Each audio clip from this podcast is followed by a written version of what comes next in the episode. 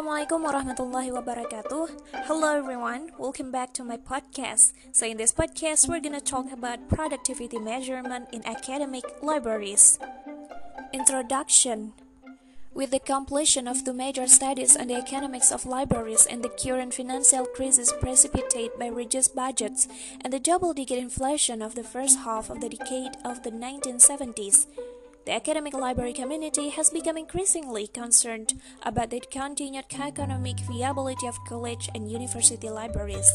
Although present economic conditions are not likely to persist forever, and libraries can expect to realize some relief from the financial problems which they now face, the long-term implications of the economic studies cited in the preceding paragraph are unmistakable.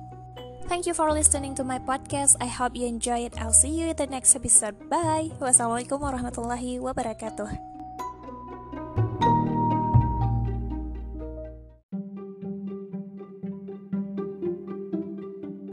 Assalamualaikum warahmatullahi wabarakatuh.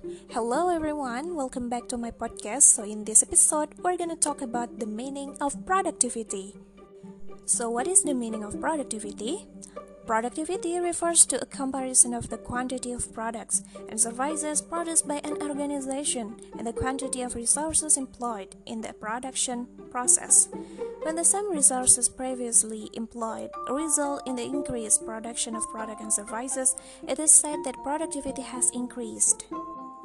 It is this potential of increasing productivity which has attracted the attention of individuals interested in controlling the rate of growth in library cost.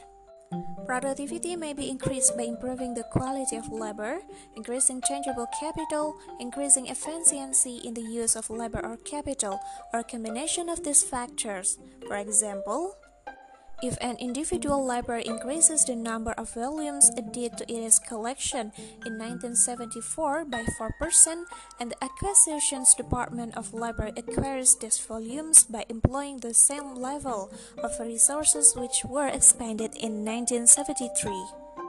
The productivity of the acquisitions department will have risen 4% in 1974 as compared with 1973. Various types of ratios have been employed in libraries to determine levels of performance.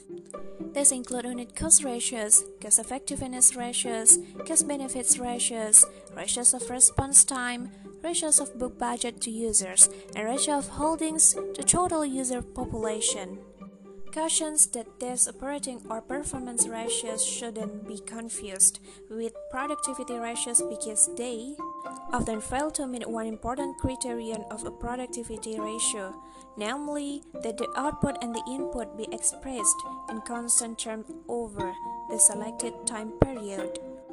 Thank you for listening to my podcast. I hope you enjoy it, and I'll see you in the next episode. Bye. Wassalamualaikum warahmatullahi wabarakatuh.